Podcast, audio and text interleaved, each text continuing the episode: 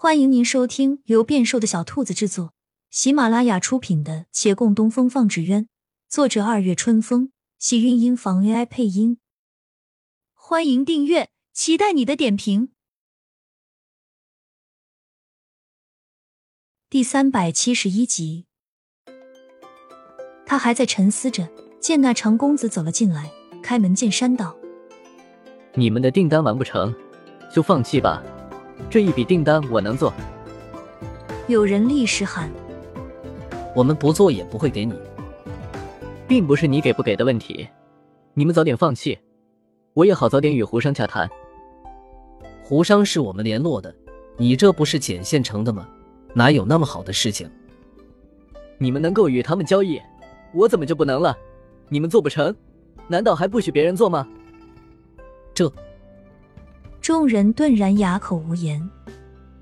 长公子还是拿到了胡商这一笔订单，胡商惊叹于他们的速度，竟决定往后与他合作。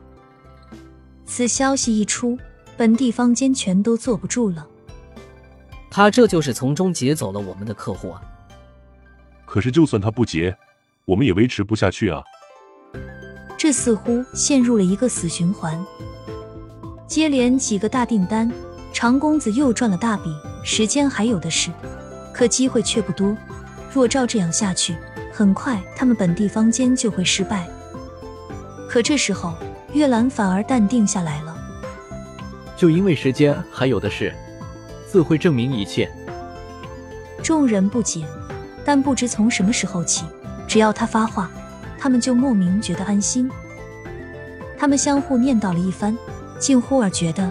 这个曾经寡言少语的少年，如今已成为了他们的主心骨。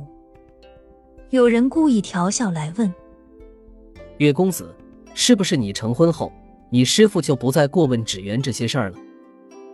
那倒是可惜了，好歹是木派正直传人，手艺也是十分好的，就这样放弃了这门手艺，管起家中的柴米油盐了吗？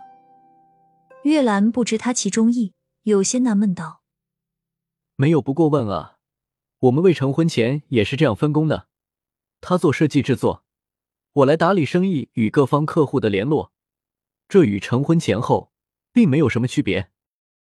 那人放下心来，也不知道自己为什么不放心，好似这事情跟他有关一样。大抵他们也无形中转变了想法，一手好技艺谁丢了都是可惜的。女子未必成家后就得围着锅碗瓢盆转。不过，他们自也不知晓，骆长青是不会围着锅碗转的。他到现在还是没学会做饭，不是他不想学，是没有机会。家里那两位从不让他到厨房去。这人安下心后，又想起什么：你们成婚也有些时日了，怎地不见有喜啊？这就真是管得宽了。月兰想，他这双方没有长辈催促，竟在外面还能遇到多话的。他勉强挤出个笑容回应：“不急，怎么不急？骆掌柜年岁不小了吧？我跟你说，再等啊，那孩子生下来会不聪明的。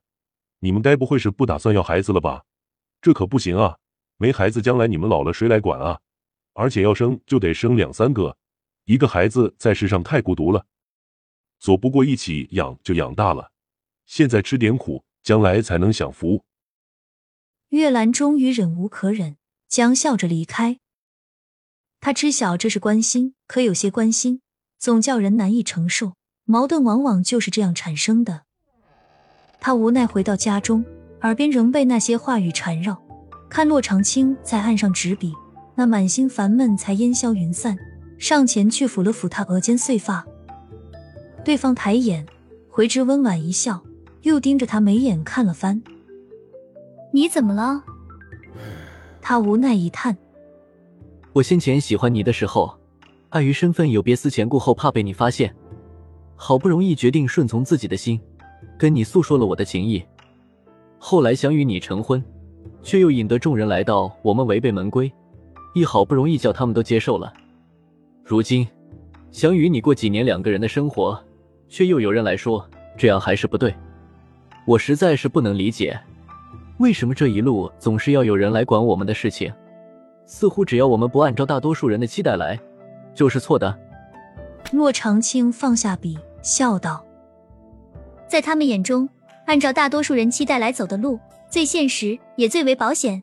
你就当是为我们好吧，犯不着生气。”诚然如此，但现实中也该不乏虚臾好梦。一味只看到现实的生活，这样的人生多枯燥啊！莫逃避，也不必全都去应对。就比如他们今日催促之事，我偏不要去管。不必说，他们定是又在催促孩子一事了。洛长青摇头，这些话他一已听了数遍，还想说什么，忽而一怔，又直直看着月兰。月兰倒不好意思起来，怎么了？没事，就只是看一看你。亲亲小耳朵们，本集精彩内容就到这里了，下集更精彩，记得关注、点赞、收藏三连哦，爱你！